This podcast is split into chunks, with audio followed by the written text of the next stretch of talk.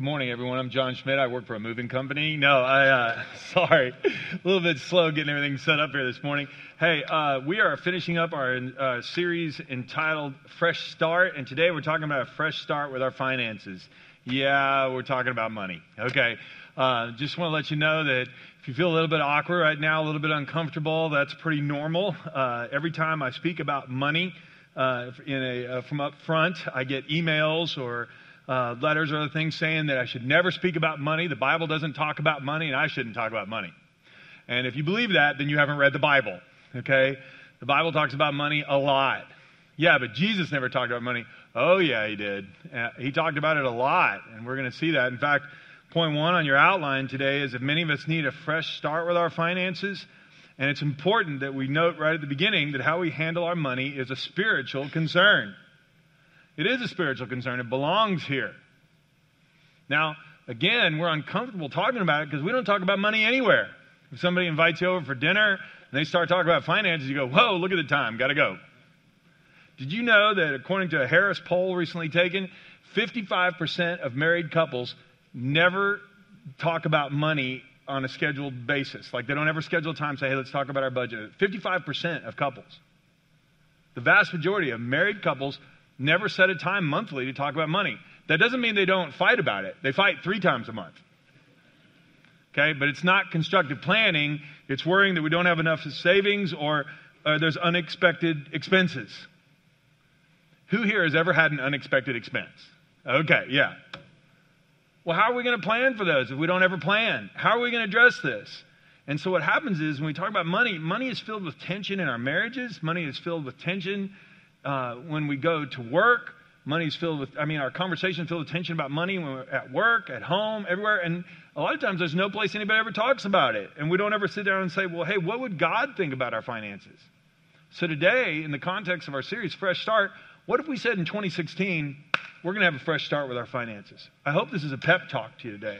I hope this is an encouragement to you if your finances, you feel like, hey, we haven't talked about this enough, if you're married or I don't have a plan for this, I hope this will be what you need to get you over the hump, to get you started. Because we're going to talk about this today. Jesus said this He said, No one can serve two masters, for you'll hate the one and love the other. You'll be devoted to one and despise the other. You cannot serve both God and money. And would you circle the word masters? Isn't that interesting? Did he call money your master? Well, what's he talking about there? Well, let me give you a real life story here. There was a, a couple that came to see me a number of years ago. The fella uh, really had always wanted to buy a boat his whole life. He finally got one, and it was a great boat, and he got it, and he was going to enjoy it. And then he realized that, you know, with that boat, it looked awful good, but his truck looked awful bad, so he needed a new truck to haul his new boat. So he had to go get a second job, and then uh, he had to actually get some time on the weekends, too, to afford it all. Know, is there anything wrong with getting a truck? No. Is there anything wrong with buying a boat? No. But here's what was wrong in his scenario. He was working so hard, he was working two jobs and another one on the weekend, that he only put the boat in the water twice in a year and a half. Now, think about this. Think about this. He'd gotten himself ratcheted up to the point where he's working so hard to pay for something for his enjoyment that he never has time to enjoy it. That's called the rat race. And you could use that illustration, you could use a thousand others. And we all know people like this. They're just chasing their tail. So, again, don't hear me that there's anything wrong with having any of those things. But if we're having those things and we're not considering the cost or counting the cost or saying, hey, this is something I can actually afford, well, it can trap us and it becomes our master. And now he was held bondage to this and didn't have time for his family. Good for him. He was willing to make some hard choices to get free, get out from under some of that stuff. And now all of a sudden, he had time for his family again. Changed his whole life. If you're in that position today, this is what Jesus is talking about. Can we put him first and his priorities? You're going to hear a lot about that today. Colossians 3 5, Paul says, Don't be greedy. A greedy person's an idolater, worshiping things of this world. Okay, it's the same as bound down to a golden idol. If I went to an idol and I put all my money there at that idol every month, you'd say, Well, you're worshiping that idol. And it's money that I could use for other things that were more important, but I said, no, I'm going to give it to this idol because it's important to me, you'd say, well, that's idolatry. And the same thing could happen to you and me if we're not careful. Our money can be diverted into things. We go, I know this is more important. I know this is something I ought to do, but I don't have time and I can't give it up. and it becomes my master and it becomes my idol. I think we all have our attention focused now, don't we? This is the world in which we live. And it's not just a few people. The average credit card debt per household that has credit card debt is $15,000. That's the average. That means there's some people with many multiples of that. And we know this. We're spending beyond our means. We're not planning for things. And all of a sudden now, we're chained to debt. We're chained to credit, and it's become our master, and it's like we're worshiping there. So today, we're going to talk about what God would have us do with our money. And I'll give you hope from the beginning. God wants us to have a fresh start, and He'll give us a fresh start if we come to Him. Would you pray with me, please? Lord God, bless our time together. Lord, many of us need a fresh start with our finances here today, and I pray that today you'll get us the push we need to get over the hill, to get started. So in 2016, even if we've blown it in 2015 and 2014, in 2016 we'll say, This is a year I'm going to go, I'm going to get this in shape. This is a year, Lord, I'm going to put your priorities first. This is the year. Lord, I pray for the businessmen and the women in this office who sell things. I pray for those of us who buy from them too. We all need to manage our resources well. Lord, I pray you'll speak and move me out of the way. In the name of Christ, I pray. Amen. Well, I've divided like I've done every week in this series. I've talked about different categories of people that might need to hear this message. Today, I'm picked three. There could be more. So, just want to tell you also from the beginning, anytime I talk about money, people say, You didn't use this scripture or this scripture. There are hundreds, hundreds of verses that I could have used about money today. And so, if you write me, I'll be glad to tell you, Yep, you're right. I just didn't want a bulletin insert that was seven pages long. Okay? I mean, there's so much the Bible says about this. Because money is something that uh, God allows us to have where it tests us and it allows us to grow in character. It's something He allows us to use and manage to help others. And if we get on board with that, well, it can be a wonderful thing. If we get careless with it or fearful, well, it can become a harsh thing. Let's start with that one. Some of us worry about not having enough money. There are people you know, they got, uh, they're doing very well. They budget their money very well, but they're always worried about tomorrow because, yeah, I'm fine today, but what about tomorrow? Beautiful sunny day, but it might rain tomorrow. And there are some of us that worry all the time like that. And Jesus told his disciples not to do that. Here's what he said Luke 12. I tell you not to worry about everyday life, whether you have enough food to eat or clothes to wear, for life is more important than food, and your body is more important than clothing. Look at the ravens. They don't plant or harvest or store food in barns, for God feeds them. Are you and are and you are far more valuable to him than any birds. Can all your worries add a single moment to your life? And if worry can't accomplish a little thing like that, what's the use of worrying over bigger things? Why do you have so little faith? And don't be concerned about what to eat and what to drink. Don't worry about such things. These things dominate the thoughts of unbelievers all over the world. Your Father already knows your needs. Seek the kingdom of God above all else. He'll give you everything you need. And would you circle the word need? He'll give you everything you need. I mean, from God's perspective, money is entrusted to us according to our abilities. I mean, He is, the Bible tells us that Jesus said, pray to God like He's your Heavenly Father, because that's who He is, and you're His children. Well, if we're His children, then He entrusts us with things when we're ready to handle them. We're the ones who always, like spoiled children, want to demand that God give us more right now. And sometimes we're not ready for it. I mean, there are many things in my kids' lives. Uh, my oldest son was six years older than my youngest son. And I remember when he was 16 and got to drive, my youngest son was 10 and he wanted to drive too. And he was really upset that I wouldn't let him drive like I let his older brother drive. And that's the way people talk about God. They go, Well, John, I've been going to church. I've been putting money in an offering plate. I've been doing what the Bible says, but God isn't giving me everything I want. So I'm not going anymore. I'm not getting what I want. Well, remember, it says here Seek the kingdom of God above all else. He'll give you everything you need, not everything you want. I don't do that with my kids. When that 10 year old wanted to drive, I go, I don't care. Six years from now, you'll be able to drive, but not now. Now, if I'd have given him everything he wanted, I'd have put him behind the wheel, and who knows what would have happened. I'd be an irresponsible father.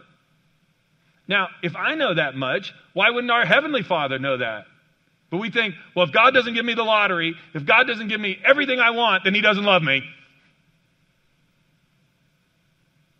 God, you should give me millions of dollars because I'm mature and I can handle it right now.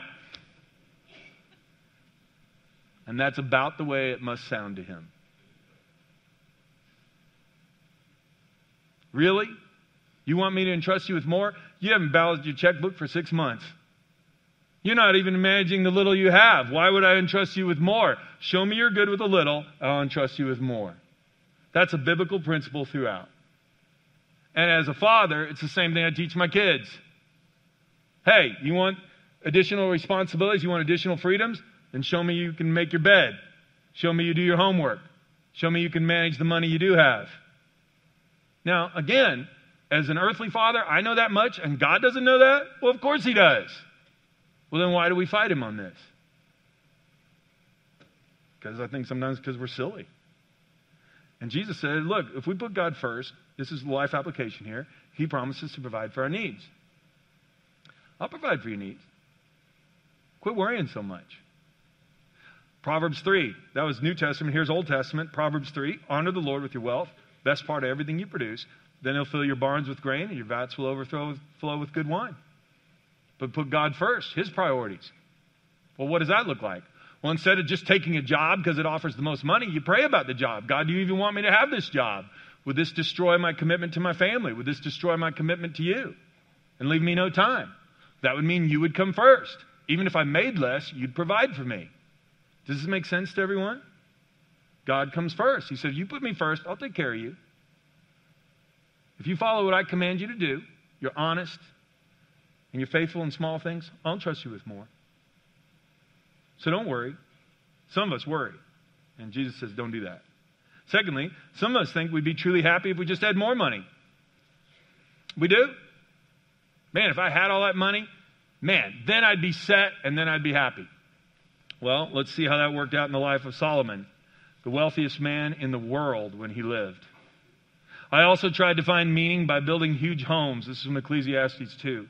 Homes for myself. These are select verses from Ecclesiastes 2 and Ecclesiastes 5. I also tried to find meaning by building huge homes for myself, by planting beautiful vineyards. I also owned large herds and flocks. I collected great sums of silver and gold, the treasure of many kings and provinces. I had everything a man could desire. And you're expecting to go, and I made it. Woohoo! Look at me. And here's what he says. But as I looked at everything I'd worked so hard to accomplish, it was also meaningless. It was like chasing the wind. Those who love money never have enough. How meaningless to think that wealth brings true happiness.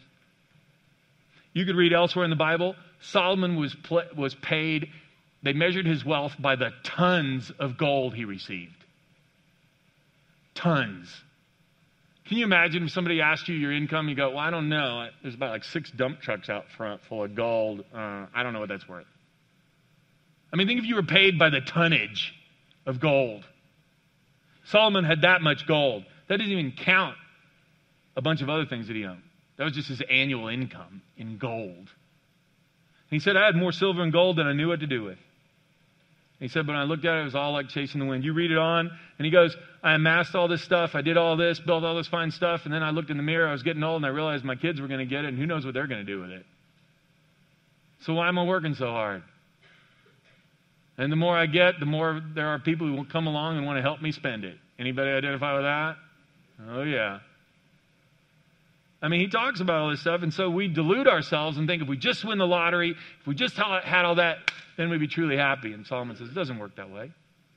In fact, the Bible tells us no, that's one of the illusions of money. Money promises control, money promises happiness, and yet we know all kinds of people in our society, wealthy, famous actors, sports figures, have all the money, all the money and all the fame you could imagine, and they're addicted to drugs and they're miserable and they burn through marriages like water.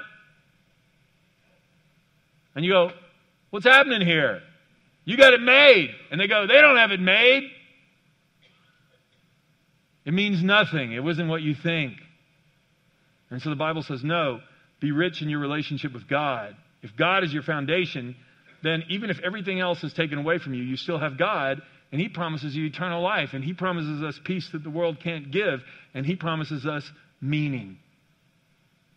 And no one can take that away. And that's how Ecclesiastes ends up. And he said, Here's the sum of the deal have a right relationship with God, fear God. And that's true wisdom. And we can take it from the guy who had more than anybody else.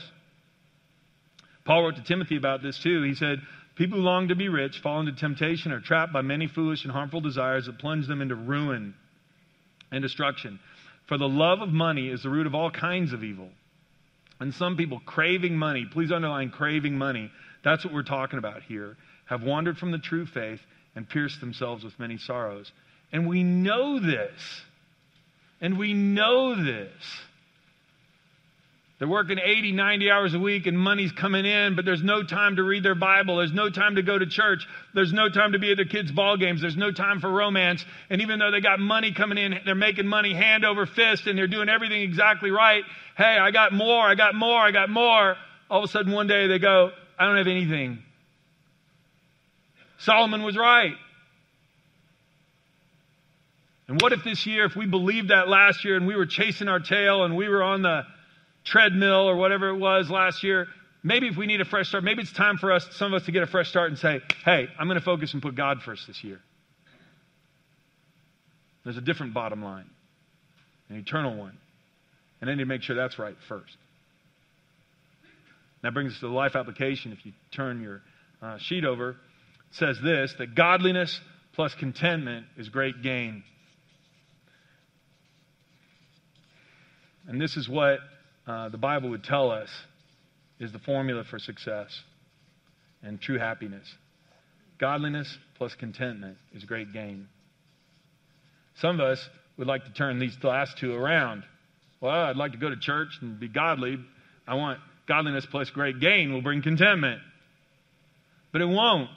Because the more stuff we have, the more we need to watch out for it. I mean, all of us can relate to that too. You get a bunch of stuff and now you don't even know where to put it. So you buy a bigger house so you can put more stuff in it. And then that overflows so you get a storage room, a climate controlled, security guarded storage room that you pay money for to put stuff in that three years later you go, why are we keeping this stuff? And it's true. We're spending all kinds of money storing stuff that we don't even know we have anymore. And then we have to insure it and watch over it and we're going, why are we doing this? Because whoever has the most stuff is truly happy. Are you happy? No, I'm worried to death about that stuff. Well, then why are we doing it? Godliness with contentment is great gain. Paul to Timothy again. For we brought nothing into the world, and we can take nothing out of it. But if we have food and clothing, we'll be content with that. There was a wealthy man at the turn of the century, 1800s to 1900s, turn of the 20th century, and uh, J. Paul Getty wealthiest man in the world at the time, Getty Oil. And he is famously quoted as being asked once, How much money do you want? And he was a billionaire back then, where who knows what he'd be worth today. But um, in today's money. But it was so interesting because he replied and he said, I just want $1 more than what I have, just $1 more. Uh, after he died, his accountant was asked once, uh, after he passed away, how much money did he leave? And his accountant said, all of it. All of it. Because he did. Godliness plus contentment is great gain. We brought nothing into the world. We can take nothing out of it, but if we have food and clothing, we'll be content with that. And again, this is the Bible's perspective. You and I are entrusted with things for a short time. We brought nothing in, we take nothing out, we're entrusted with things, and God asks us to watch over it for a short time. And so, if we don't have enough, if we don't have as much as we'd like to have, then we need to examine and say, Well, God, am I ready for more? Can I be content to manage what I have well right now?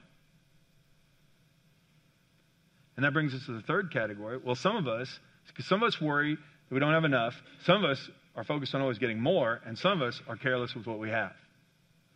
Some of us are just careless. And that's where all that credit card debt comes from. I mean, it probably wouldn't surprise you. These are, these are statistics, too. Did you know that 78% of NFL players and 60% of NBA players file for bankruptcy within five years of retiring? Let that sink in. 78% of NFL players, 60% of NBA players file for bankruptcy within five years. We would all agree that they are well paid, would we not? How can that be? They haven't made. Well, not if they're careless. Jesus told the story once of a man who had two sons.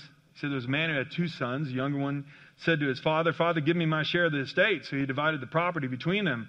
Not long after that, the younger son got together all he had and set off for a distant country, and there he squandered his wealth in wild living. I mean, I always love it again when the Bible, when people ask me, how can you teach the Bible every week? It's so irrelevant. It's so old. It doesn't even relate today. I mean, who can relate to that? That somebody who had a lot of money squandered it. Because we know that everybody who wins the lottery now, they all manage it well, right? Of course not. I mean, the stories are legend. Our sports heroes, our actors, all these people we hold up as glamorous and glitzy, and they've got it all. Many of them squander everything they have, and in a few years, they're completely bankrupt. Wild living. But man, they're doing it right, partying every night. And now they're 35 and flat broke. Hmm. There's a life application for you and me out of all this. God wants us to be good stewards. And if steward doesn't mean anything to you, put manager. Good managers of the resources He's entrusted to us.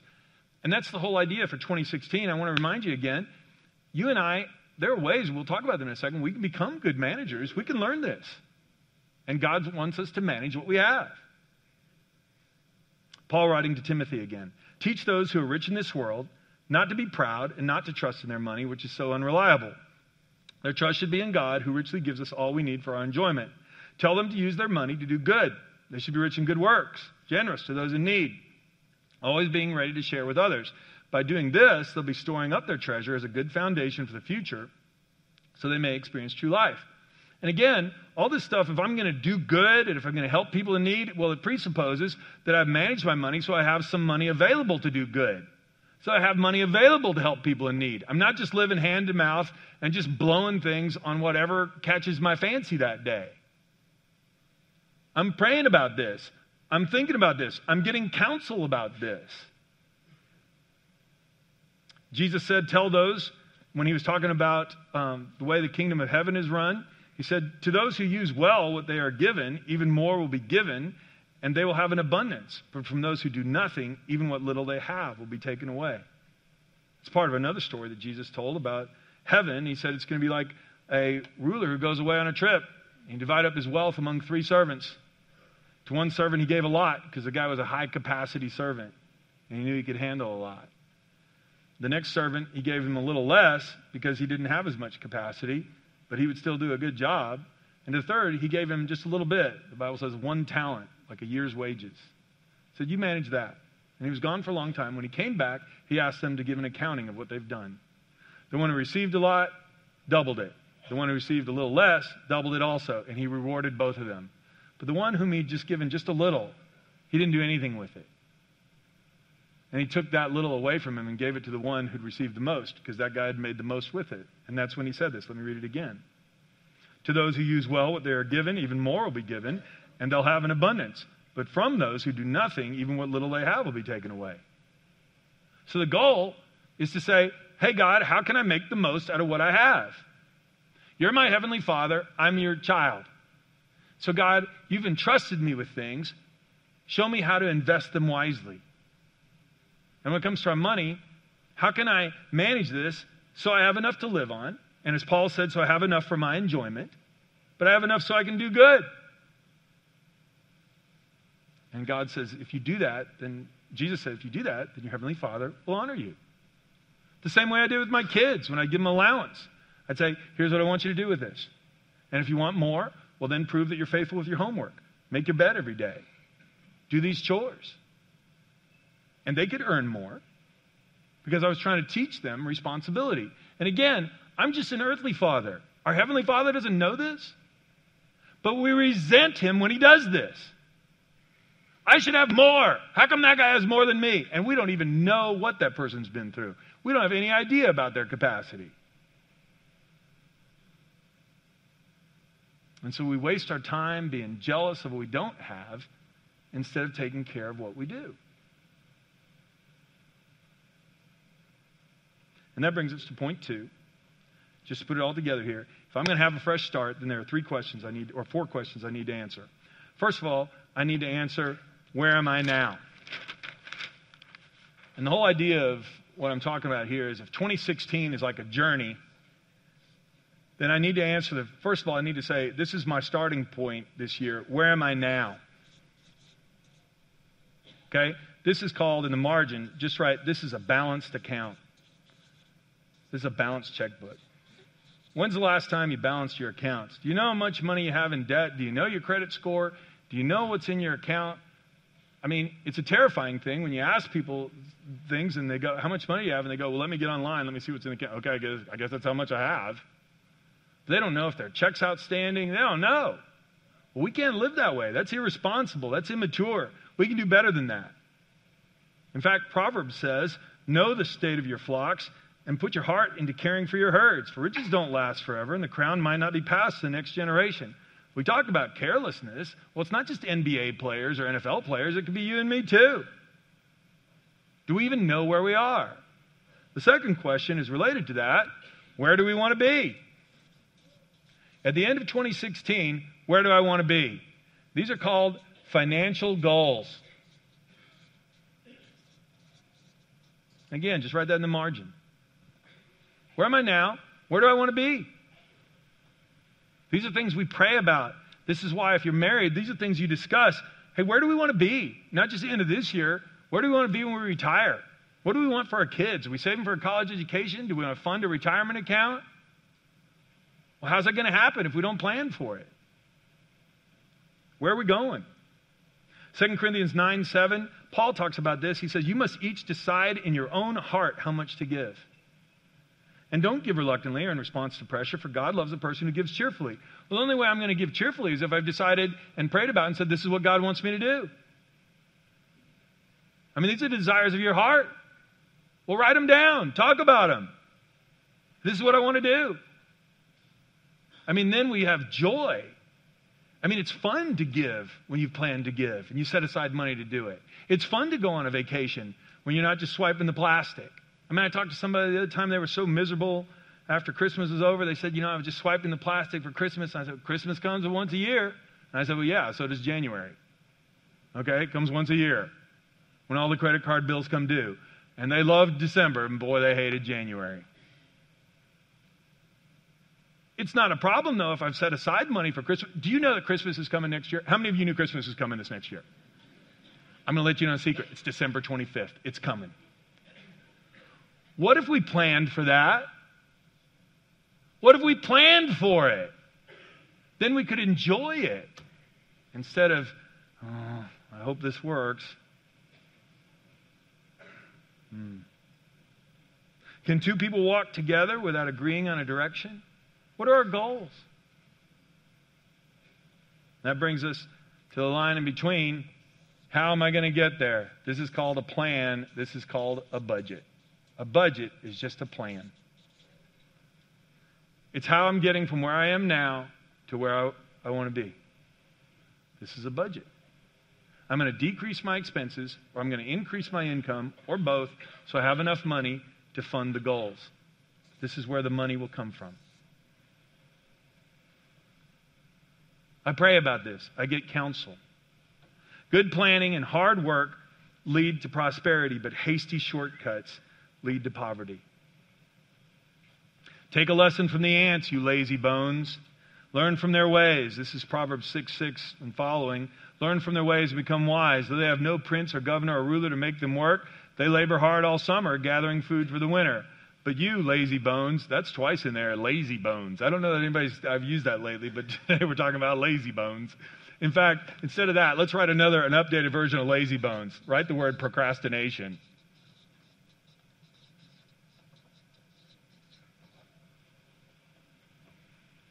But you, lazy bones, procrastinator, how long will you sleep? When will you wake up? A little extra sleep, a little more slumber, a little folding of the hands to rest.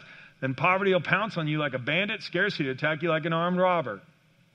And that brings us to the last point D. When will I start? When? I know I need to get a budget. We need a plan. My wife and I need to talk. I know it. Boy, what everything you said was true. I have no idea where we are. It's time I really got uh, up on that. It's time I set some financial goals. I've never even done those things. It's time to do it. When are you going to do it? Uh, after the Super Bowl, after Easter, this summer. How long are we going to kick the can down the road? Listen to this. Remember, it's a sin to know what you ought to do and then not do it. I talked to somebody in my office not long ago about this. Hey, it's time to get on it. Let's get going. They go, Well, you talk about it like it's a sin if I don't have a budget. And I go, Well, do you know you need to do it? They go, Yeah, okay, it's a sin. Right there, James 4 17.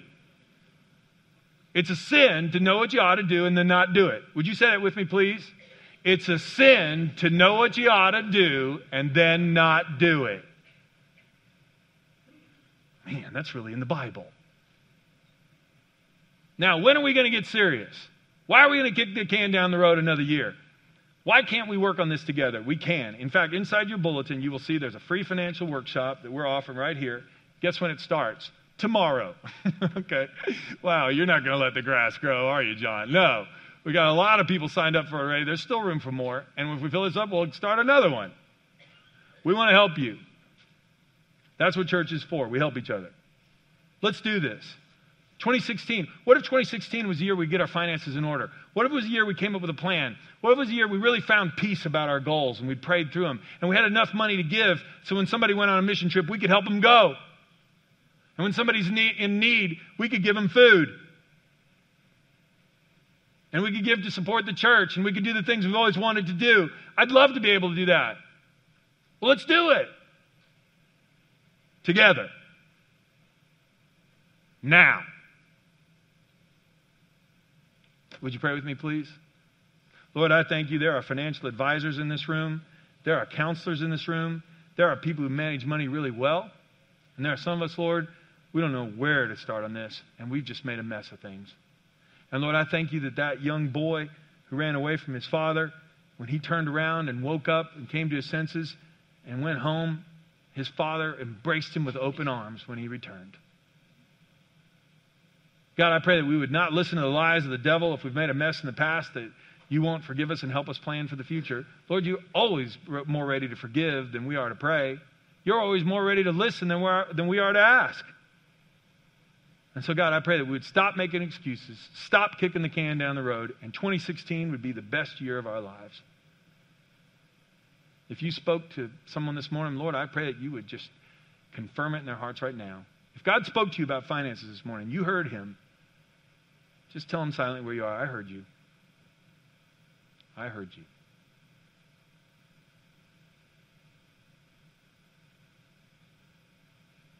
We thank you, Lord, for your word to guide us in all matters of faith and, faith and practice, even our money.